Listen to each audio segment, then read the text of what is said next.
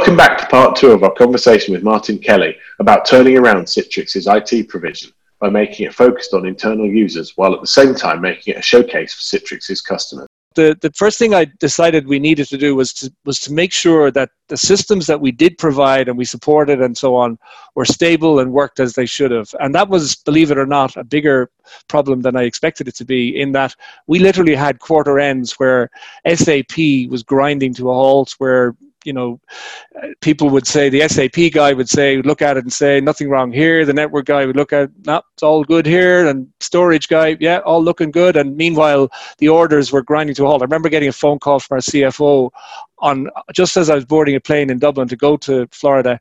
Um, to say that we were at risk of missing our quarter end because the systems were grinding to a halt. And um, you know, enjoy your flight. Of course, I got on the plane and got off at the other end, and thankfully the issue had been resolved. But that was commonplace. I went in first that systems just didn't didn't do what they were supposed to do. So that was step one for me. Was we've got to steady the ship. We've got to provide a, a repeatable, reliable level of service that people can do their jobs with what I saw as our role was we had to get become that sort of showcase for how to use Citrix technology and how to be a partner with our the business and because I saw we could have conversations with end customers that nobody else in Citrix could have. No, no salesperson, no uh, marketing person. With due respect to all of the great customers will trust the tech guys because you're doing yeah. the same same job as they're doing. Yeah, exactly. And so I, I, I saw this as a huge missed opportunity for our guys to get out from their desks first of all and and put them in the real world of of other customers and also to allow them to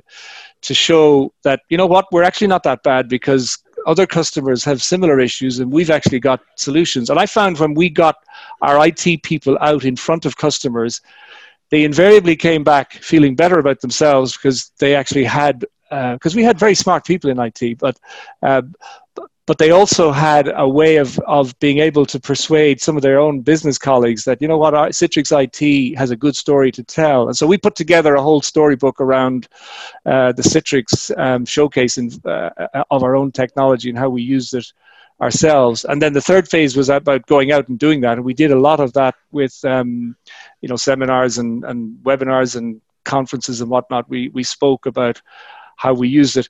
One other thing we did, and stop me if I'm rambling here, but one other thing we did, which is relevant. Fascinating.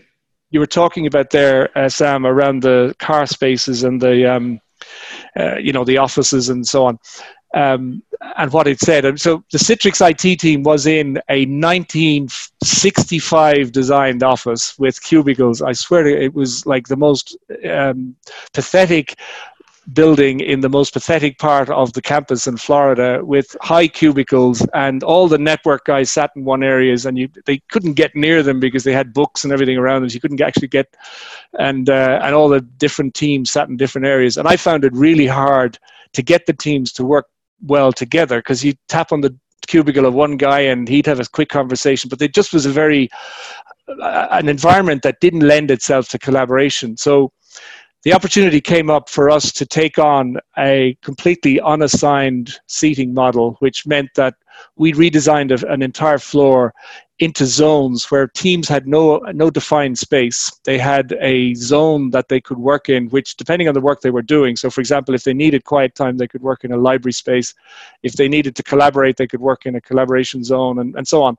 Um, and it completely broke down all the barriers between the different groups. So, um, and to, to enable that type of work environment, you had to have virtual desktops. You had to. Use, well, I was going to say that you, your own technology would enable that change to happen. Yeah, so so that was transformational for us in terms of really showing. And then what that was also in the headquarters building. So when customers would come in for executive briefings and presentations, we would encourage the salespeople to bring them up to the IT floor to do a tour to show them how Citrix IT worked, and uh, and that was really you know the, the, them seeing live and in in color. And there were no offices in any of those spaces, none. Like including me as the most important person in IT, I didn't have an office. I had a, uh, I had a. I'm Fantastic. joking about that, but I my humility's gone, Sharon. But. Uh, yeah, but big, no, we, we big, just had big fan of the of the leadership team sitting in and amongst. That makes yeah. a difference. And I remember the first day, one of the guys taking uh, a photograph of me at a workstation and putting it out on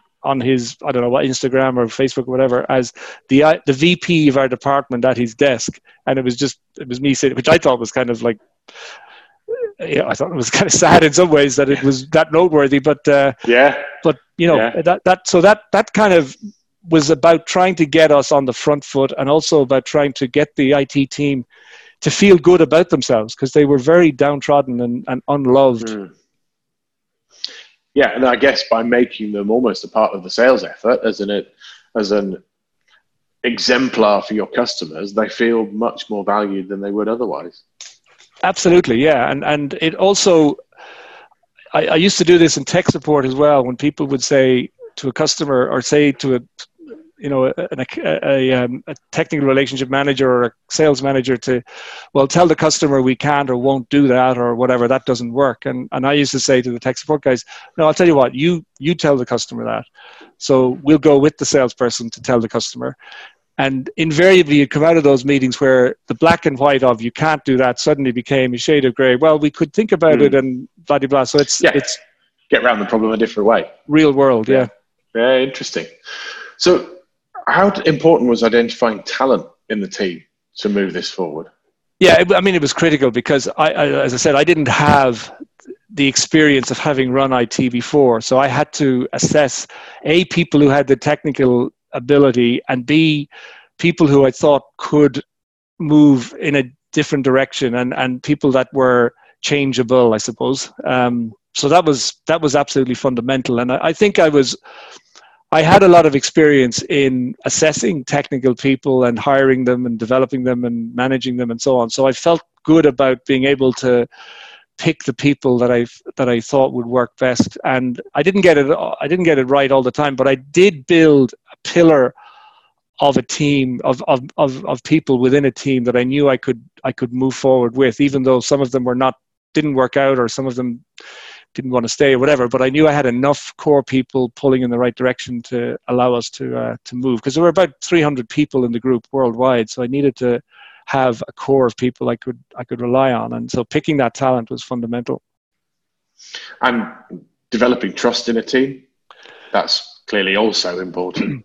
Yeah, it was, and I, I, I would say first when I came in, I'd say there was a lot of mistrust uh, towards me because a they didn't know me, b they knew what they did know me they didn't like because I didn't have an IT background, and c I was appointed by the by the CIO who had made some pretty radical changes in other parts of the organization, and so I think they thought, okay, this is, you know, this guy's coming in to do a hatchet job, um, and so you know trust is an interesting it's it's an interesting word and concept because you know it's sort of it's closely related to to confidence i think. And, and confidence i think confidence is fundamental for, for people but it, it's a word that has two meanings actually. One one is that it's you trust that you have trust or confidence in people or in plans or in what they're saying.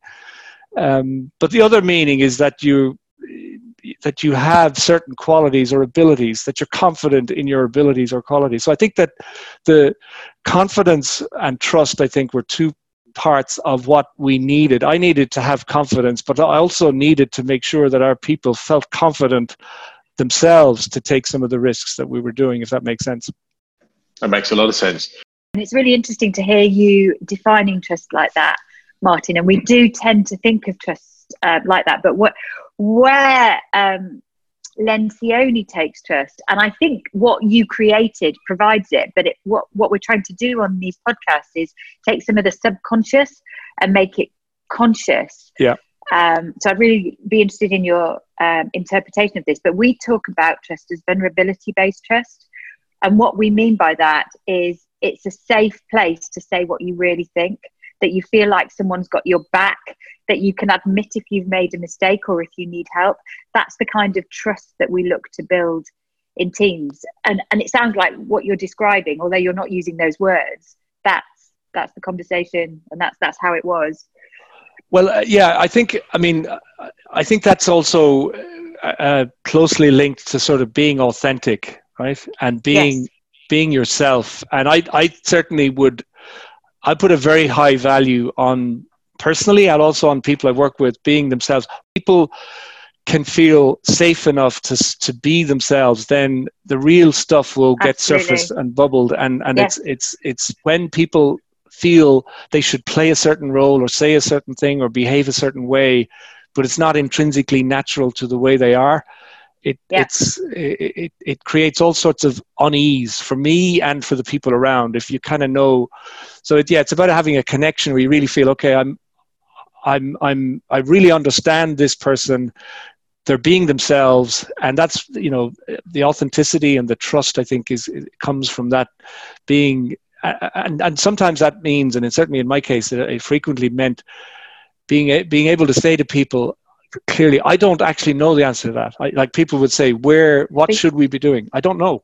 but you lead by example don't you with that and and that's what we say it has that and that's why you know in in the intro shah talked about you being the humble leader it has to start there and at citrix it did start with mark Yeah, um, absolutely. He So- set the tone.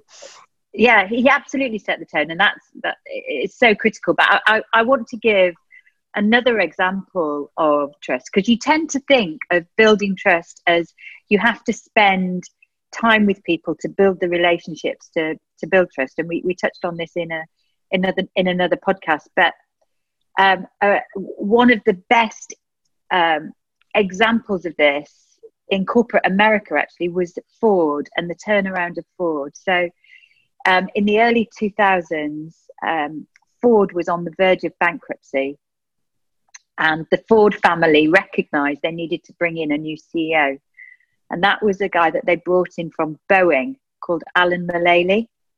And when he came in, he realized that he was coming into an organization that there was a lot of mistrust. People didn't feel safe. It was a very political environment. And what what he did was to start with, he got his leadership team together and they would do a weekly, we would describe it as a, a it would be a weekly equivalent of a, a QBR. So a weekly business review.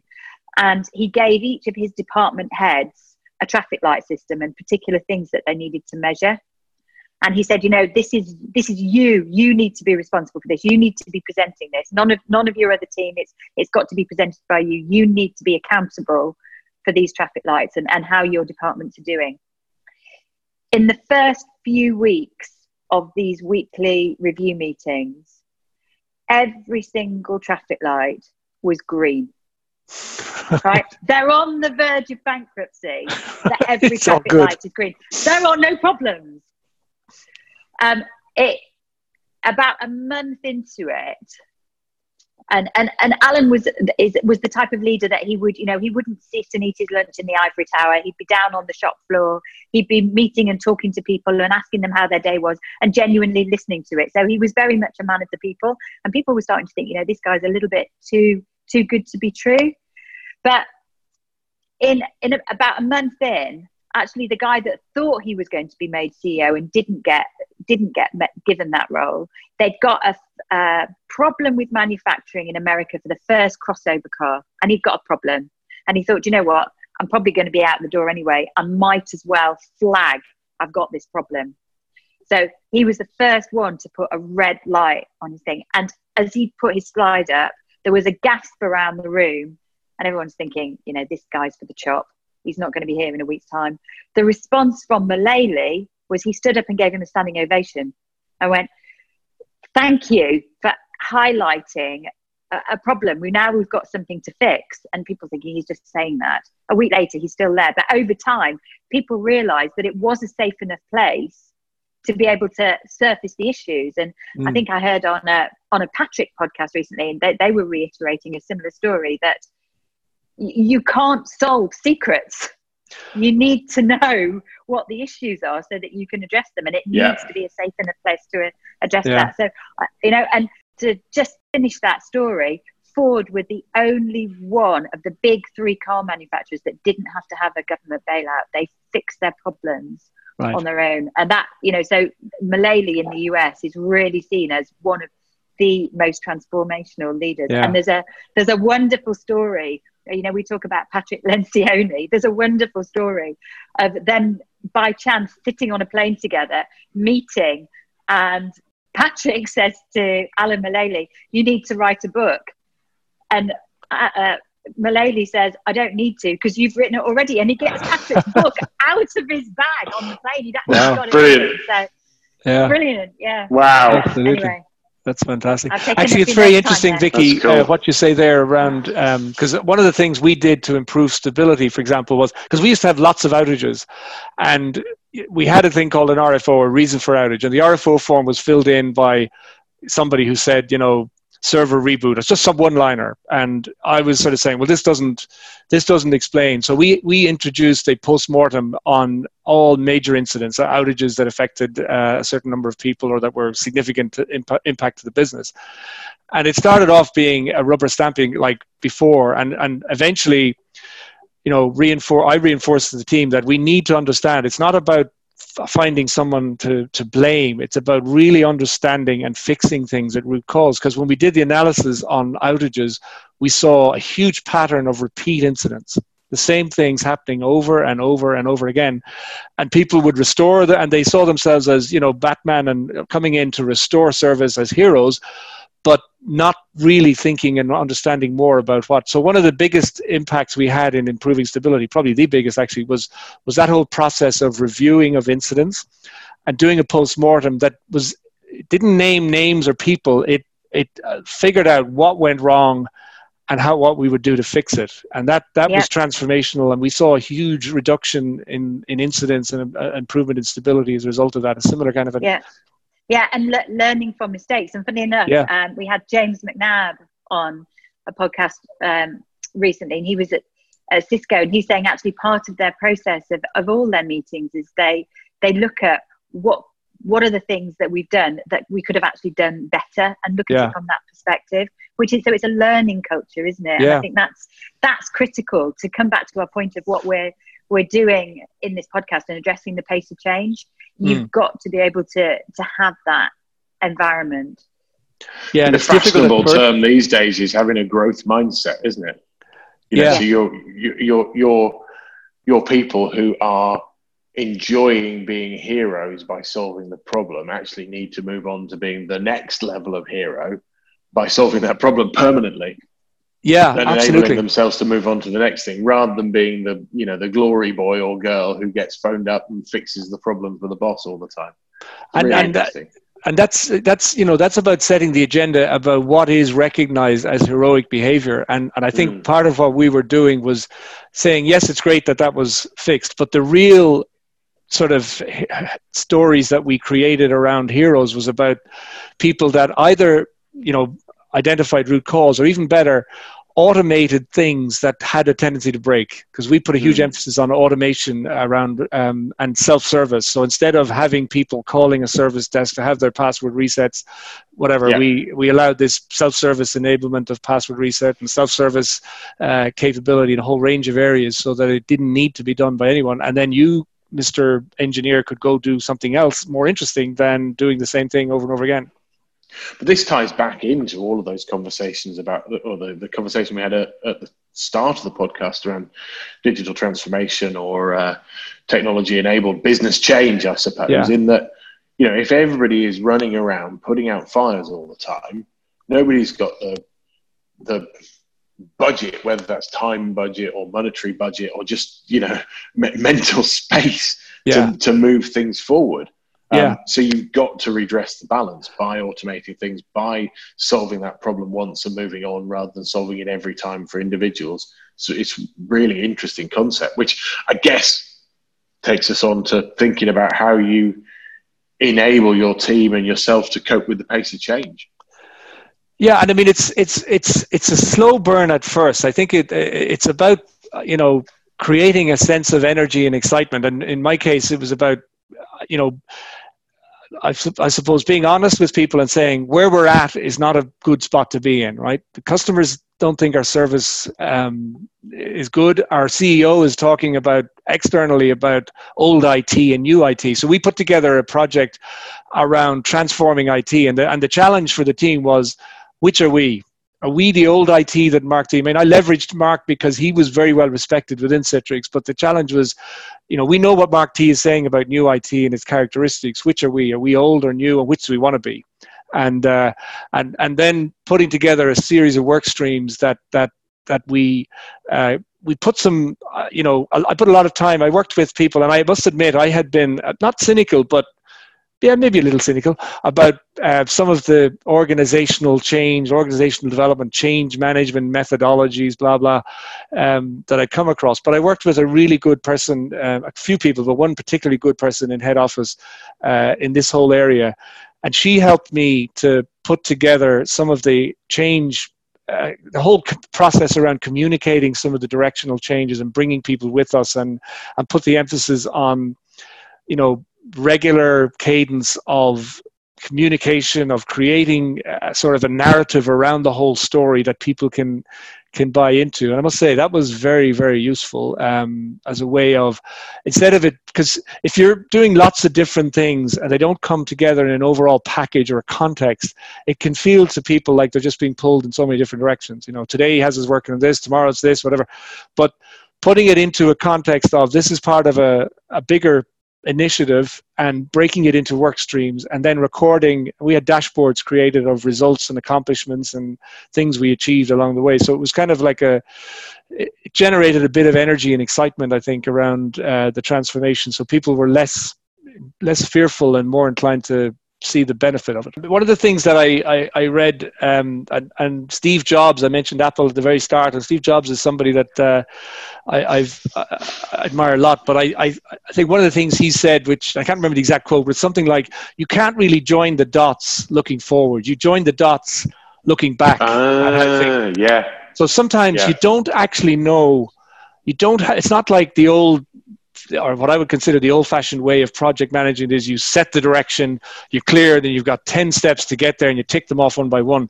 You yeah. don't necessarily know where you're going to end up yeah. exactly, but you can look back at. But you you you keep it's a bit like an agile m- mindset around you keep moving forward. You keep moving forward and as you face what's in front of you at that point and then that determines where you go next and then where next and so on. So that you're you're not trying to figure it all out, out up front. And that's part of the whole authentic authentic communication up front to say i'm actually not sure the endpoint, but we have to get to a point where we are closer to customers, closer to the business of Citrix.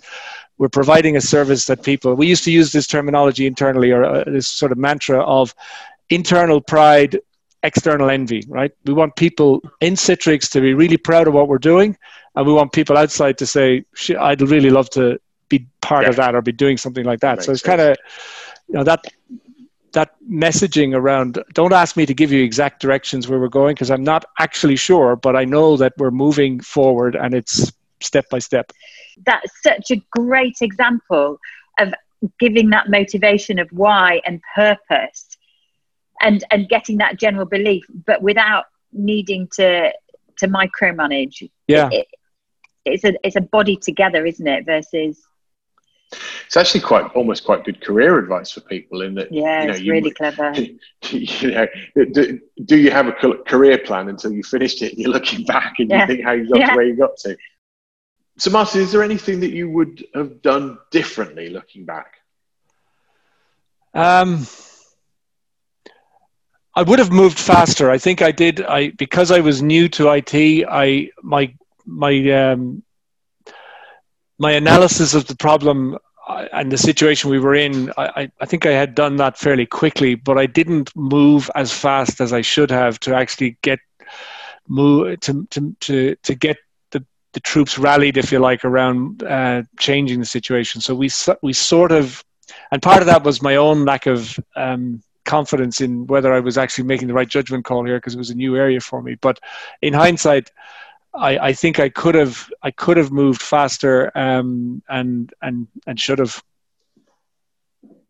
That's, that's a, yeah. I think it's you probably won't be the first person to make that observation about what they've done because yeah. you, you, know you you don't know at the time how fast you should move and you know. you, well, there's always the danger move. that you'll spook the herd because yeah. the IT systems were so you know were so creaky. Plus, mm. but yet the business obviously depended. There were core systems that needed to be maintained, and, and there were yeah. very few people that uh, you know. A lot of IT depended on a handful of people yeah. who really knew everything. You need, so you need to take those hearts and minds with you. Yeah, Yeah, so yeah. I was I was fearful of you know being the the first non IT leader of IT to screw mm. things up and and, and yeah. you know, make a make a mess and then leave things in a you know so it took me a while to get comfortable enough to know I had those hearts and minds as you say and um and so that makes hindsight sense. I probably could have moved quicker but I didn't I didn't but the Facebook adage of move fast and break things doesn't necessarily work with IT operations, even if perhaps it does with software development. It doesn't. And I'll tell you, the, the, the level of one of the things I found quite unusual in IT is the level of hostility towards IT. Because Citrix was a very personable, sociable company, and people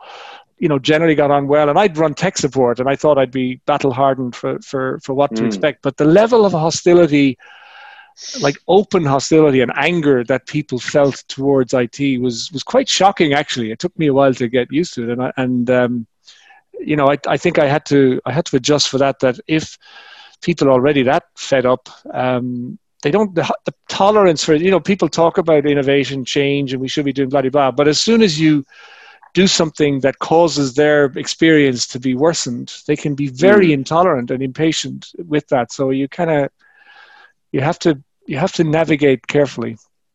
Uh, you know, we used to say that when putting in Citrix solutions for customers, when they wanted us to scrimp and save on specs or something like that to, to take a bit of money out. And we said, well, you know, you can't deliver this stuff and make the experience worse than it is before.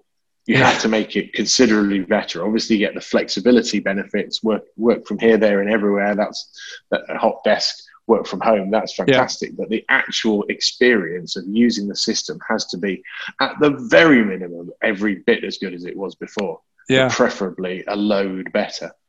Yeah, that's right. And, and yeah.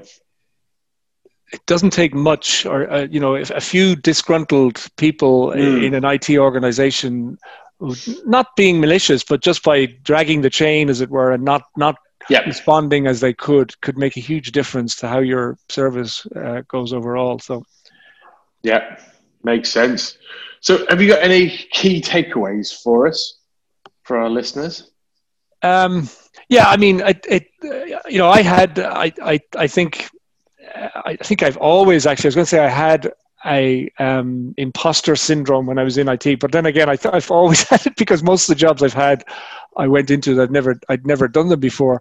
Um, but I think I think the the the the first key lesson, I suppose, or takeaway for me that if if you start from the point of view of the consumer or user of the service and work back, um, you'll you'll you you you're in the right i think it's the right place to start i think you can get very easily bogged down in understanding the nitty gritty problems within it and org structure and budgets and all that kind of stuff but i think starting from the outside and and and working back um, i think was is is the one thing that i think was the it was my gut and my experience was to start there, and I, I think it was the right thing to do.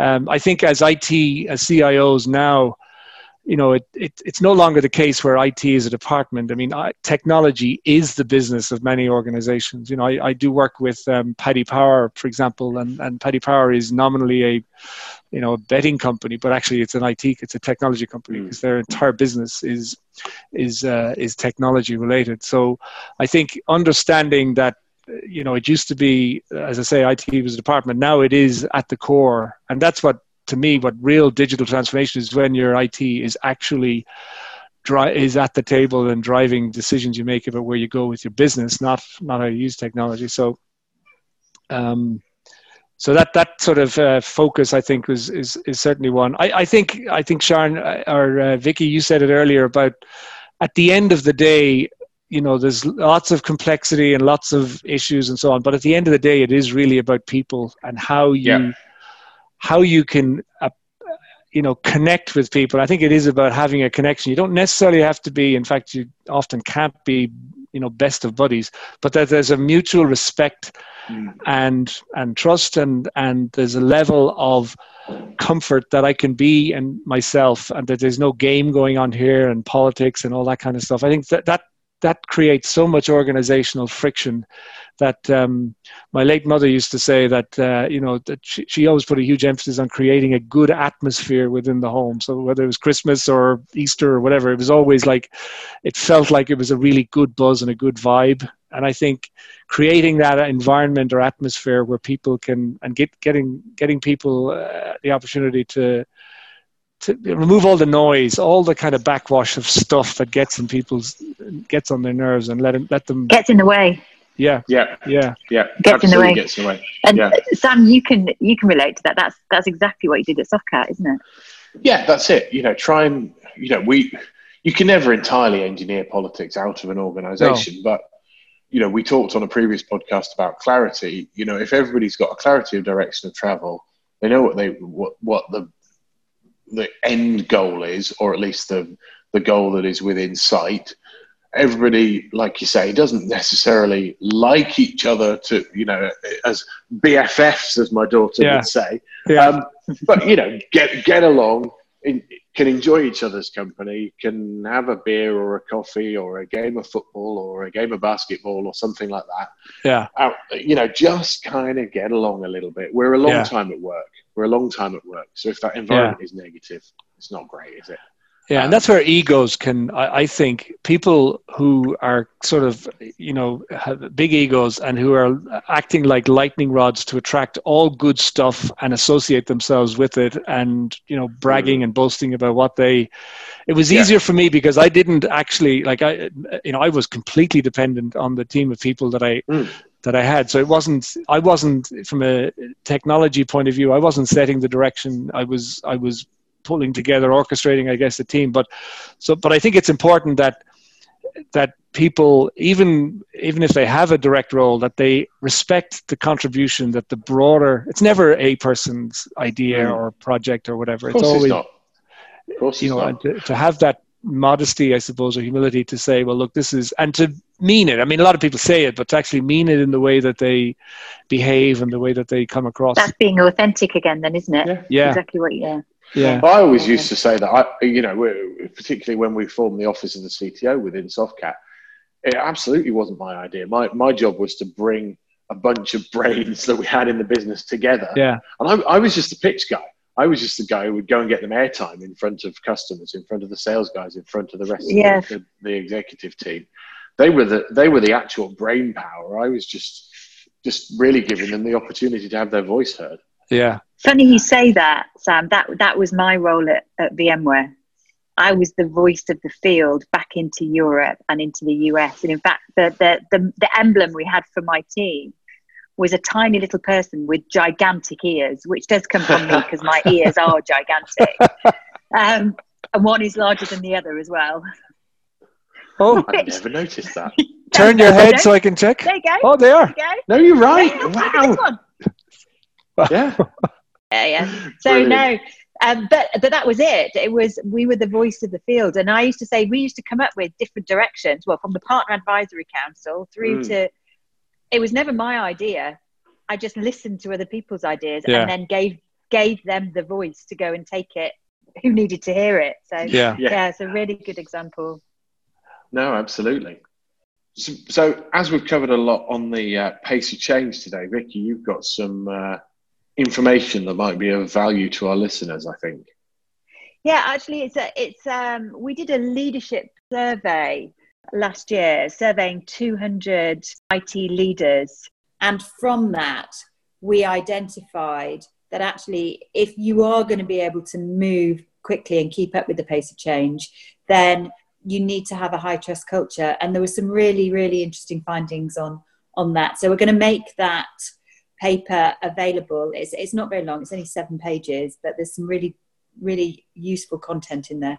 We'll make that available in the, in the show notes. Fantastic. That's interesting. Really that sounds Thank really you. interesting. So, Shah, I think with all of that said, it is probably hero time. It is hero time, Sam. And in fact, I nearly forgot it was hero time because I was so interested in listening to Martin. I've really enjoyed this conversation. So I'm sitting back enjoying myself. And I thought, oh, what about hero time? So um, for those that maybe aren't regular listeners, let me just um, explain what hero time is. So at the Amplified Group, we have a brand, uh, it's a stick man, and we've affectionately called him Hero and what we do at the end of the podcast is we ask our guests to tell us who their hero is. So that can be anybody from somebody that's inspired them, a motivational speaker, or just somebody that they just think of that particular day as helped them through their day. So, with that, Martin, um, I'm going to ask you if you could maybe share with us your thoughts on who your hero might be.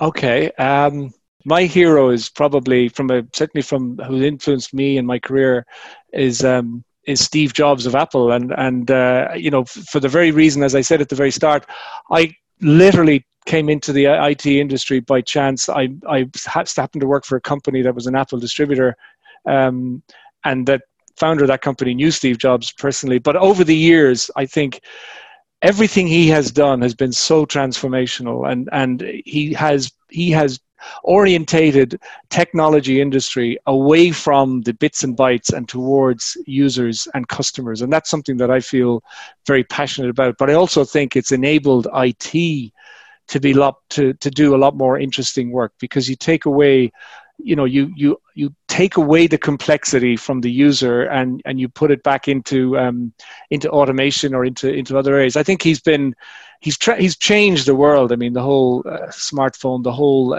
Apple. He's had setbacks. I remember the very first time I saw the Apple Lisa, which was the precursor to the Mac. It was the first machine that had a, a, GUI, a graphical user interface, as opposed to a command line type thing. And I remember thinking, "Wow, that's that is that is big and it was it was so cool and so well designed so for reasons of you know he was a flawed human being in some ways too we all yeah. have our our, our our, our our demons if you like um, but he was unrelenting in his passion for good design, good quality, and a good experience for users of the technology. And for me, as a person who came into the industry uh, particularly into IT, more concerned with improving the effect of it rather than the process or the or the bits and bytes of it. I, I think he's somebody that I've always I've always admired and, and, and looked to. Yeah, and I agree. I mean, I think what you said earlier about redesigning that um, that floor and, and knocking down the walls really yeah. i see steve jobs as somebody that doesn't have any walls around him he doesn't th- think inside a box he thinks yeah. outside the box and uh, and he's actually a hero of my husband's as well so i always get the odd uh, quote and the things thrown at me from him oh yeah. steve jobs said this in the past and and uh, yeah so um, I, I, can i can certainly understand that so thank you very much for sharing uh, yeah, not at all. Us. Um, and Sam, I'll hand back over to you for finishing off. I mean, that really rather encapsulates today's conversation in, in, in one magnificent example. Uh, absolutely love it. So thank you for that, Martin. It's been an yeah, absolute welcome. pleasure. So thank you for listening to Get Amplified from the Amplified Group. If you liked it, please be sure to subscribe and we'll see you next time.